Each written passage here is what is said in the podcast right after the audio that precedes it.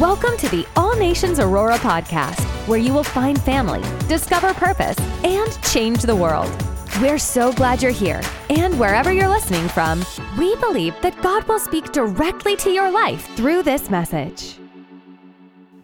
We are excited to have you guys here with us today to have a very important conversation around pressure points. And pressure points is us looking through the lens of scripture to figure out how do we deal with stress? How do we deal with anxiety? How do we deal with depression? All of these things are realities for Christians, not just non Christians. And that's what we're going to talk about today what it is and how we can process our way through it. So we're going to go one by one and you let the people know who you are and what it is that you specialize in. We'll start with Khadijah. Hi, everybody. I'm Khadijah. Um, I am, I specialize in life transitions, grief loss, anxiety, depression. Go higher. A little, a, a, a good gambit of things. So, life transitions, grief loss, um, stress, anxiety, trauma um, is my wheelhouse, my um, my babies, if you will. Hi, everyone. My name is Alexis, and uh, my specialty is with anxiety and depression, um, ADD and ADHD. I do couples counseling as well, but my babies are my babies. I work with little kiddos, so it's my specialty. Hi, everybody. Um, I'm Teresa, and I, I'm trained in anxiety, depression, and borderline personality disorder. Um, I also um, specialize in chronic health conditions and I am also trained in trauma EMDR. EMDR. So our people are qualified, y'all. I think it's important that you all see them, know that they are part of our team, our dream team here. They serve in various capacities, but this is what they do uh, by trade, and they are, are certified and qualified. So y'all don't have to sit here and go through this by yourself when we have people that you can reach out to, that you can set up time with so that you can get the healing that you need. David said this in Psalm 42 and 11 Why am I discouraged? Why is my heart so sad? I will put my hope in God. I will praise him again, my Savior and my God. So there were people in the Bible who were discouraged. So you don't have to pretend as though you'll never be a candidate for it. It's going to come to each and every one of us. And we're not to ignore it. We're not to act like it's not a reality. David said, I'll praise him again. He had lost his praise. He admitted it though. And he did something about it. He said, I will praise him again, my Savior, my God. The prophet Isaiah said this in, uh, in Isaiah 26 and 3 You will keep in perfect peace all who trust you, all whose thoughts are fixed on you. Are you grateful that God has declared that he will keep you in perfect peace? Raise your hand if you if you feel good about his promises still being able to be used today. Amen. Good, good. Now some of you may be saying, that's right. I mean, so why do we need to talk to them? I could just talk to God. Because David said, I'll praise him again. He talked to God. And Isaiah said, uh, uh, You, when he's talking to, talking about God, will keep me in perfect peace. Well, well, Paul said in Second Corinthians, all praise to God, the Father of our Lord Jesus Christ. God is our merciful Father and the source of all comfort. There it is again. God is the source of all comfort. I could just pray this away. Here's the rest, though. It says He comforts us in all our troubles. Why? So that we can comfort others. So the, the clue there is that God can heal you directly, but God also uses other people Yeah. on this earth Yeah. to help bring you comfort as well. It can be one, it can be the other, it can be both and. And you need to have an open heart receptive to any way that the Lord wants to heal you. You should sign up for that. You should be okay with that. So the first thing we want to address, we'll start with you, LaTreasa. Help us kind of set the table for this conversation. How would you define stress, anxiety, and depression when it comes to mental health? Because sometimes those words are thrown out, sometimes they seem interchangeable, and sometimes we're not able to identify which is which. Uh, we'll start with stress because people say, oh, I'm stressed out and they may be anxious. So I'll say stress is temporary. It's like a heightened response to a situation, right? And most of us prolong our stress unnecessarily. And then it kind of turns into anxiety. Um, so anxiety in and of itself is like this intense kind of like apprehensiveness about usually future, right? Like something that's impending because the anxiety response, right, is a feeling, right, that we have. Um, I use it both ways as a feeling and an emotion in mental health because one is temporary and one is prolonged, right? Anxiety is essentially a fear factor, right? It hasn't changed, right, since we've evolved, right? We're no longer like living outdoors, having to be on guard, on alert all the time. It hasn't changed, but we have, society has. We're no longer like needing to like hear a sound and get up with our spear, right?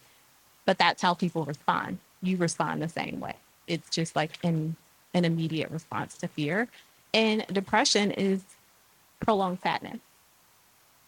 I usually like to describe it, especially in the brown community, as low mood, right? Because depression, when you say it, can sound very offensive, right? And depression doesn't look the same. So it's a prolonged sadness. It usually disengages you from your life. You become blunted. So most of my highly like successful like clients who are like, I'm not depressed, right? And I'm like, okay, well, let's talk about what that looks like. They're functioning, but they're blunted. They're just autopilot. They're not responding appropriately. So that will be the difference between the three. Awesome. Now, David's going to put the QR code on the screen one more time, and you all can actively ask questions in real time. If this is something that you have questions about, something that you're currently dealing with, this is a chance for you to ask questions anonymously, and our our counselors will be able to give answers in real time so that you don't have to leave out of here carrying the same weight that you may have brought in here. This is an opportunity for you to actively participate in your healing. Say actively participate in your healing. So, question number two, we'll come to you, Khadijah. What are some common causes or triggers of stress, anxiety, and depression that people may experience? Because some people, sometimes we can have a certain dysfunctional behavior for so long that it seems normal, and we don't even realize the battle that we're facing or the battle that we're in. person, each person has um, multiple triggers or multiple things that causes for stress, anxiety, and depression. Um, it can range from um, multiple complications or unexpected events um, throughout the day. Um, it can be an interaction that you have with a person. It can be in terms of stress and anxiety. Um, it can be a you have so much going on in the day. Like for mothers, it's like okay, I got kids and I got husband and I got this and I got that, so on and so forth. And it's like, okay, and it's the weight of um, of what's happening. Um, when it comes up to depression, it can be the same. Are multiple things. It can be someone smells something and it triggers the um, the the memory of a lost person, and it can be death or just a loss of a relationship. Um, no matter the type of relationship, platonic or romantic relationship. Um, so it can range and vary when it comes up to depression. And, and again, like like you said, it can be pro- like a, a deep as soon as you smell, as soon as you think about it, as soon as you remember, um, it sends you into that space. Or it keeps you, when it comes up to depression, it keeps you in that space. Um, and so, um, personally, for me, it can be something as simple as being up on the stage. And so it's just like anxiety and stress, like, oh God, like, you know, so it varies with person. Um, but it can be those different things and it can it can feel multiple ways um, for a person. It can be I'm shaky, or it can be my heart is palpitating, or it can be um, I can't think properly. I'm I'm overthinking. So a range in that regard um, when it comes up to being triggered. Alexis, so a lot of people during the poll question said that um, that they feel stress, anxiety, and depression kind of conflicts with their faith. Like, is it a result of not having enough faith, not having enough belief in what God can do. If somebody is conflicted with the thought that they may be facing this and that it's a result of them not having enough faith, what would your advice be to them? Really great question. Um, my advice would be to think about lamenting, right? Um, even Jesus had moments in the Bible where he cried. And so these feelings that we have are they come from him. And so to say that they are separate from him, right? Um, to say that feeling it means that we are not in tune with him or we don't have a connection um, goes against that in itself. And so I think it's important to remember that these feelings that we have are not separate from from Jesus. It's not it's not separate from him. And I think that in itself and just resting and knowing that he was here, he came here to experience this walk with us. And so he understands those feelings. It's not he is trying to be he was trying to be one with us and that is what he fulfilled and so if he fulfilled that he walked it with us and he understands that awesome now uh LaTreasa when you were giving us definitions so that we can differentiate between the three you called depression uh, like a prolonged sadness so someone asked a question how do we overcome prolonged sadness um in the simplest way possible when someone says, How do you treat depression? When you have someone come into your office, and this is a peer of mine, was like, I'm just essentially, they felt like, I'm getting exhausted treating people with depression because they just come back depressed all the time. Like, I don't see that they're getting better. And personally, I think it's more about how you're treating depression, which is why I subscribe to modalities because they need to. That's a big word. Yeah. So treat how I treat the how I treat people, right? So I use acceptance and commitment therapy. It is like when I say it very much aligns with my faith and it's very broad, right? So I can treat people who are not Christians, right? And which this is why I use it. And it works for both anxiety and depression.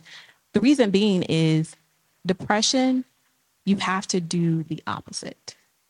Everything that goes against your nervous system when you're essentially like they call it like amygdala hijack. You get the same response if you're having a trauma response or if you're having like prolonged depression type symptoms. Your brain gets used. It's like um like an exercise, right? When I do it long enough, it doesn't hurt as bad. Same thing with sadness. If we continue to rotate the same thoughts, if we continue to focus, right, and attend to the same things all the time, we're going to get the same response. So the easiest way that I treat depression is committed action. Do the opposite of what everything in your body, your mind is telling you not to do.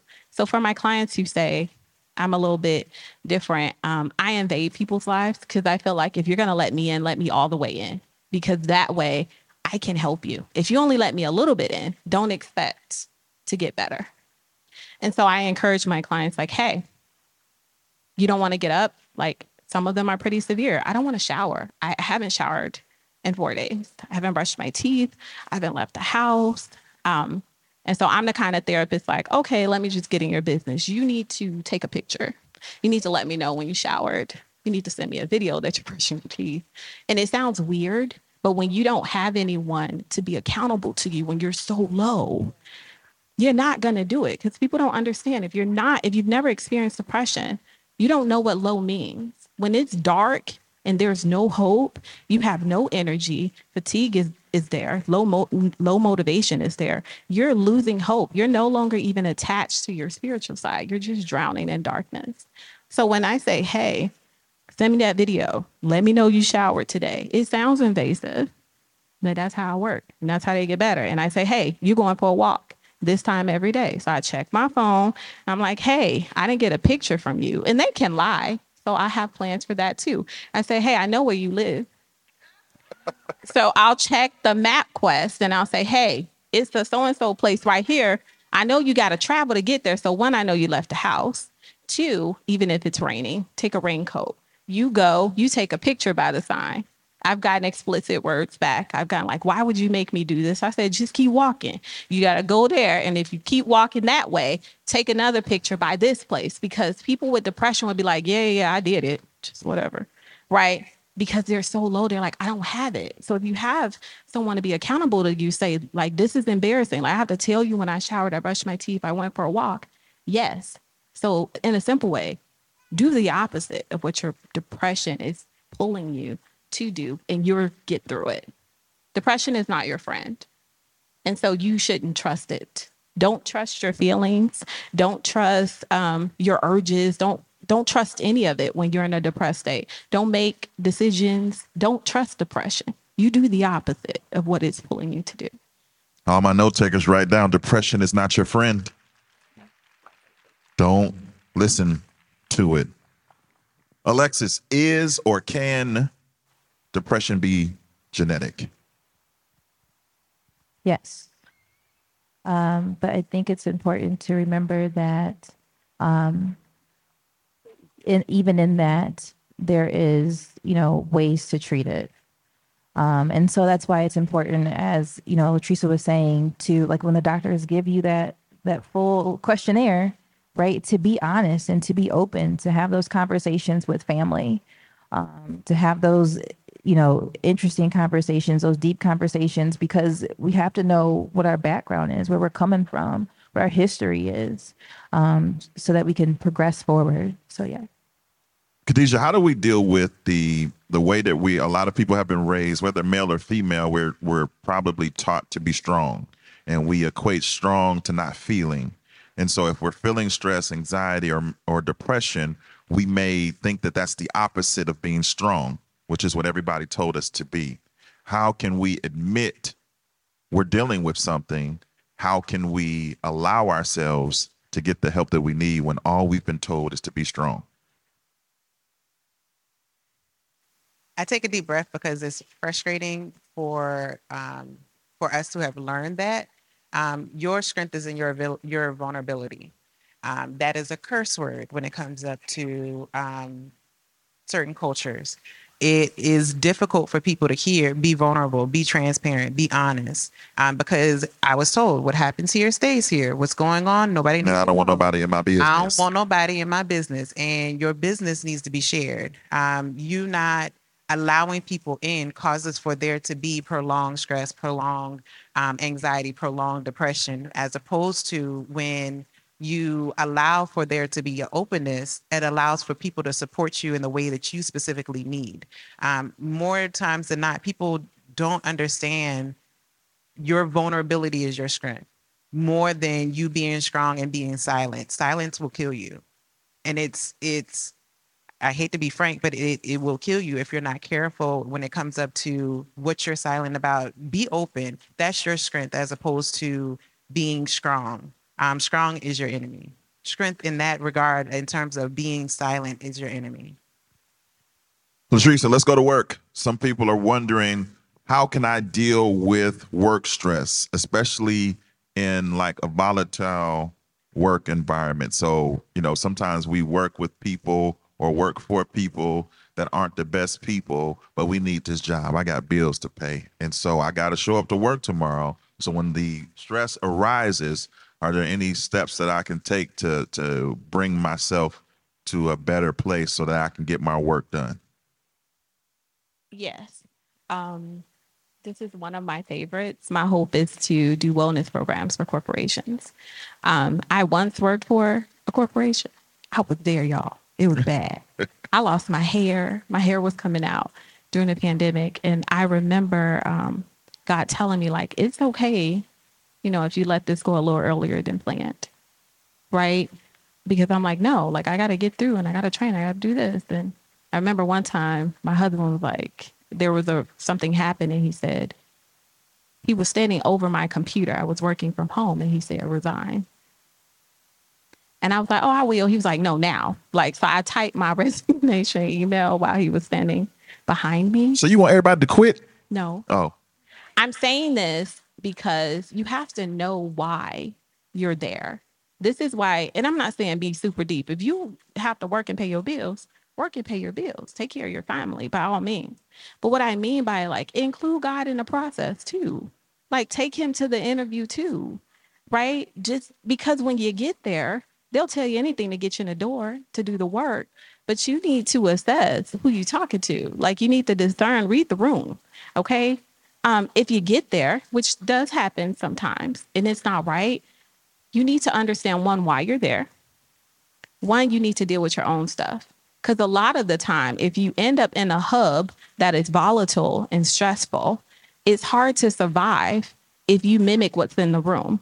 It's going to stress you out, right? So, what I'm saying is like, know your stuff and knowing what you bring to the table. Another part of that is boundaries, right? Like, I love these. These my favorite word. They co-signed that. I think y'all supposed to write that That- down. I smile when I say boundaries because most people are like, oh, that seems rude. Teresa, why you do that? I said, because it keeps me safe. And I like safety. Ask my husband. Security is one of the the best things you can offer me as a person, as a friend. You take it to work with you. And if it doesn't vibe and it goes against your morals or your values, right? Don't engage in it. I mean, it's okay to be black and white. That doesn't mean you're mean, but you need to understand, like, one, what you bring into the table, and if you're making it worse, and two, you need to have some boundaries around like what you're ga- engaging in. Keep walking.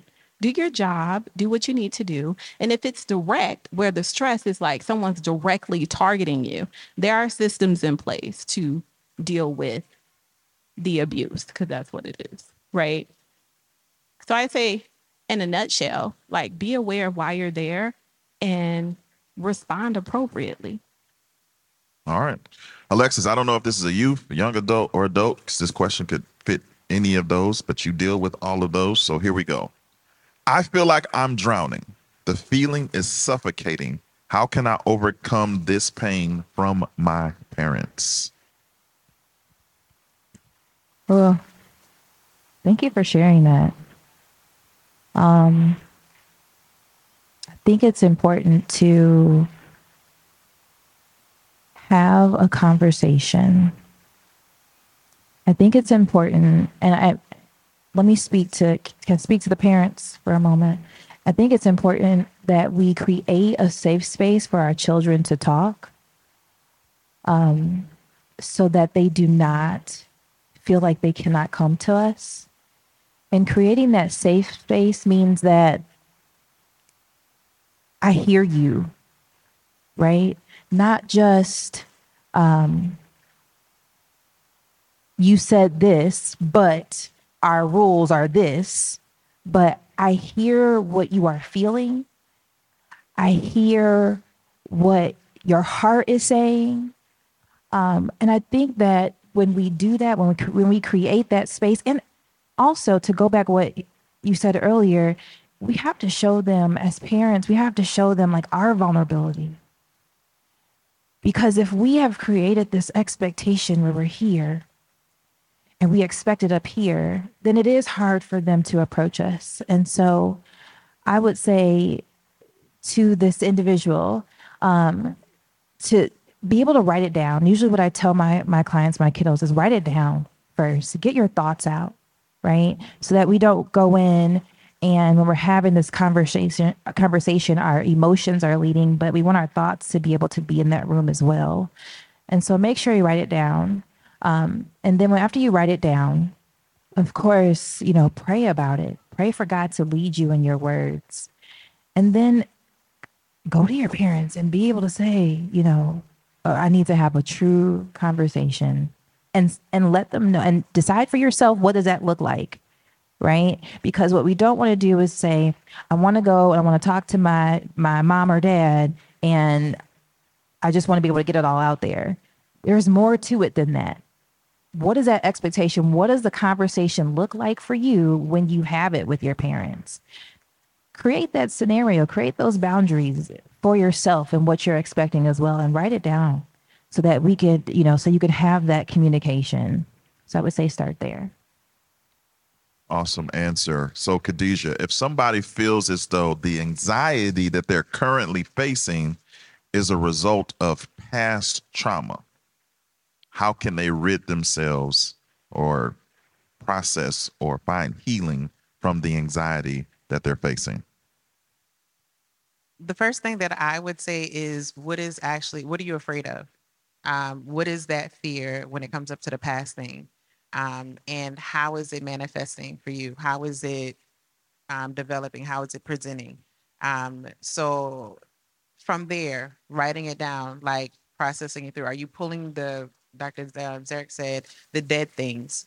Are you pulling the dead things into the present? It's good to it into the present and then actually process through. Like if you're afraid of um, repeating an, an event or an experience or an injury, um, process like writing that down being honest naming what it is that the problem is um, that the past thing was and then from there um, allowing for your support system life groups people community um, to allow to hold that space um, it's important when it's when it comes up to anxiety fears that you allow for others to join in with you in the process of feeling what it is you're feeling being honest about what it is that you're actually feeling and not being strong um, and then allowing for it to be expressed. So that looks like journaling, that looks like deep breathing, that looks like um, having going to a counselor, having talk therapy, going through and processing it um, with your support team. Um, I would say first start with what is it that you're actually bringing into the present. If you can't name it, sitting with someone who may know you and kind of sort of talking it out and saying, um, "I'm feeling this," or "I'm I'm I'm I'm I'm processing this or it's something's off. A lot, a lot of times we'd be like, something's off. I don't really know what it is. Uh, pray for me. Um, and then from there, like really sit with yourself and all of the things you're thinking, write them down. In the process of going through that process, you'll come to a space where you um, determine what it is that you're bringing from the past to the present. And then from there, you're able to say, okay, identifying what it is, um, to name the fear, it'll help to to allow for that exposure. And then from there allowing for different tools to be placed whether that looks like hey accountability um, friend um, this is what i need. When you see me doing this i need this um, to help with this process. Sometimes you don't know what it is that you're you're um, you don't know your blind sides or your blind spots. And so having somebody else the different perspectives to be able to look at you to also um, journey along with that process is important. Good answer. LaTreasa, this person was wondering how can I overcome being a high functioning anxious person?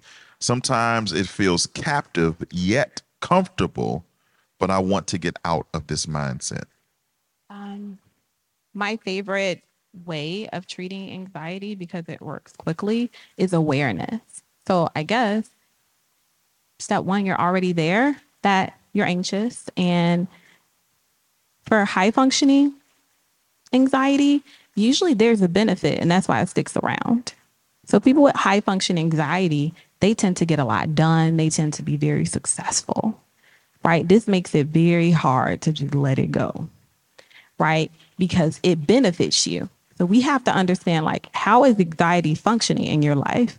And then once we get an understanding, like, oh, there's pros and cons to this. Like my anxiety helps me when I'm at work. It helps me if I'm an analyst. It helps me when I'm in sales. It helps me for whatever reason. And at the same time, it's crippling because it doesn't feel good. And the come down is hard. So I say one, awareness. Name it, right? And then usually I use a lot of um, life skills. Um, and I, I don't know, I guess I'm trying not to use the exact words because this isn't typical conversation. So like they're called like defusion skills, right? It is what it says, right? The whole point of it is for you to learn how to diffuse or pivot your thoughts. This is one way to manage anxiety when you're like, I don't need that right now. I'm not at work. I don't need this high energy, like adrenaline rush going on because some people need it depending on how they operate in life but you don't need it all the time. Mm-hmm. And I think we need to understand like, I need to understand how my anxiety is functioning. And then I need to understand like, when do I need to come down? And strategies specifically, how do I come down? That is going to be defusion practices. Um, I use a lot of mindfulness based skills for my clients. Um, I use a lot of orienting skills, and these are going to be like awareness of mind and body. These can bring for example, I have clients that, you know, they go from like zero to a thousand in two seconds. They go into high panic, yeah. right? Or they go into like, oh, vivid trauma. and they just shut down or they have very strong emotional responses. They are orienting skills, and these are for, I'm still there for my high functioning anxiety people because it's the same thing, different response. Um, I usually use orienting skills, grounding skills, and what it does is it have you capture capture whatever that is, whatever is causing you to respond that way, and it regulates your nervous system. Mm. So you come down very quickly. So these are things that my clients do daily now. We do three to five skills every week, and this is the practical side. You have to practice, right? Committed action. Don't expect that you're going to go to a therapist and someone said, Well, you have the fairy dust, make me better. And I was like, You could go home because I can't help you. And it's not, it's really like, it's not magic. You're going to have to work and you're going to have to practice, right? And so I say, name it, understand how your anxiety is functioning, and then you can use strategies on how you can respond to it when you don't want it around. Right? Anxiety is some people say, like, I hate my anxiety. I just wanted to go away. We're all going to be anxious at some point, right? Unless you're that 0.5% who is disordered and they experience no fear. But most of us are going to experience it sometimes. If you don't want it around, you need to understand how it's functioning in your life and then we can attack it. Awesome. Great answer.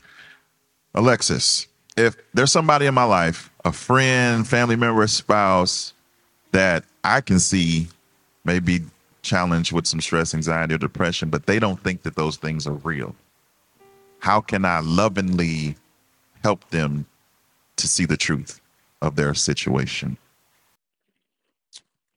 Um, I think just checking in, honestly. I think it's very important that we check in. We have certain questions that we ask, right? How are you doing? What are you thinking? You know, how are you feeling? Um, because it's a, we have to be careful with um, giving someone what we think the answer is, but it's important for them to get there on their own. And so doing these check-ins allows them to get there so that they can be hold themselves accountable. You know, they have to be able to come to that understanding. So the conversation may look like, you know, how are you doing today? Oh, um, I'm, I'm doing pretty well. Okay. I noticed that I haven't, you know, seen you around. Oh, well, I've just been busy. Well, what is that? What's been going on? You know, and just having these conversations, this dialogue is so important. Um, these continuous questions for them to end up saying something like, oh, well, maybe I haven't really been myself, or maybe I wasn't coming to church as much as I used to, you know, but someone else noticing and someone else checking in just on a basic level. It doesn't have to be deep. It's just a matter of, I see you. And sometimes in all of this, in the anxiety where everything is dark, in the depression where everything is dark, and the anxiety where everything is swirling around, someone just, their hand is up and they're reaching for help, but they don't realize it and they just want to be seen. And so asking these questions and checking in lets them know that and help them come to that understanding for themselves.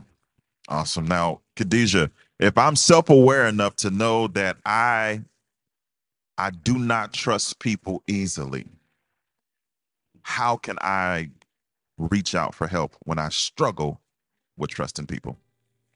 You start there first. I don't trust people with one person. Um, hey, and it can look like, hey, Pastor Tyler, I don't trust people. I don't like people. I don't want people in my business, so on and so forth. And then you give one thing. You start out small. Sometimes they ba- they say baby steps. I say give them tummy time. Like we're gonna start out. You newborn. We're starting off small. Um, so give them one thing. Hey, I don't trust people with offering me applesauce. You know what I mean? Something really really small that you would be okay with them having access to, and then from there building um, building on whatever it is that they don't trust. So I don't trust people um, with being close to me. So I want you to stand by me for five minutes and then I may walk away. So you're challenging yourself, but you're allowing someone else in with it, that one person. And then after a while, add something else to that person. Once you get fairly comfortable with that person, try and add someone else that you've been watching. A lot of times people who don't trust people, they know specific people who would be okay to let in. It's just that that pushing. And so arming them with the information first and then giving them specific things that you would be okay, but still yet giving them um, information of how to challenge you or hold you accountable in that. So if that looks like I don't really like hugging people, give me, you know, pinky finger, you know, um, and then build from there. Incredible. LaTreasa, someone asked this question How do I deal with parental burnout?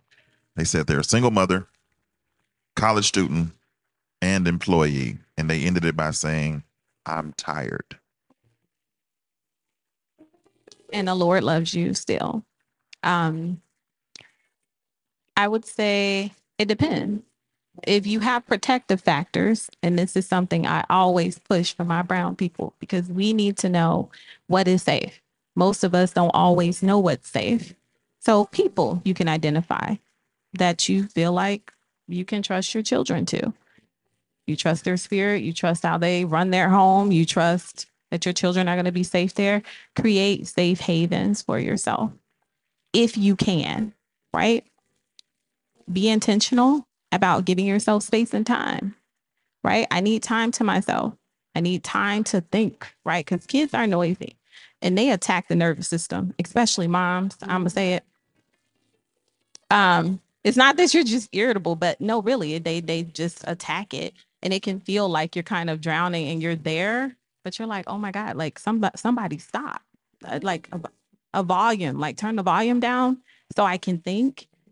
And so if you have those safe havens, those protective factors that you're like, I can trust these people, send your children away for a few hours or a day or a weekend.